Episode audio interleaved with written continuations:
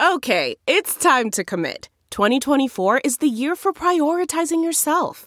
Begin your new smile journey with Byte, and you could start seeing results in just two to three weeks.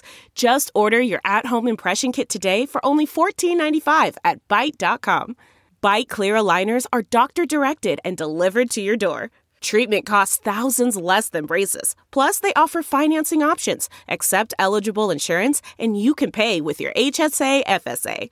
Get 80% off your impression kit when you use code WONDERY at Byte.com. That's B-Y-T-E dot com. Start your confidence journey today with Byte.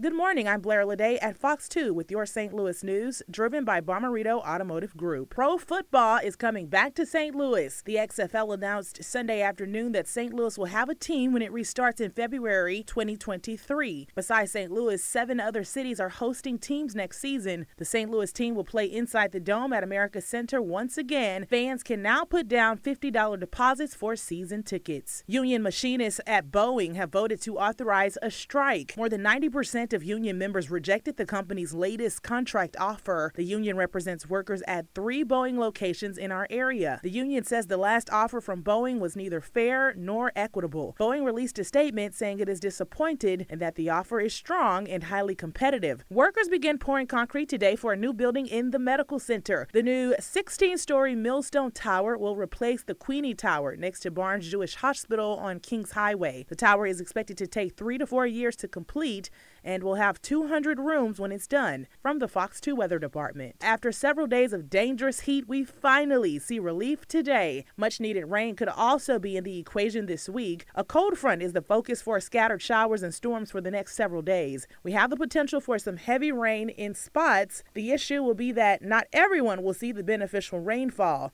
The high for today is 83, with temperatures dropping into the high 60s tonight. We'll see uh, mid to upper 80s every day this week with a very pleasant weekend currently on the forecast.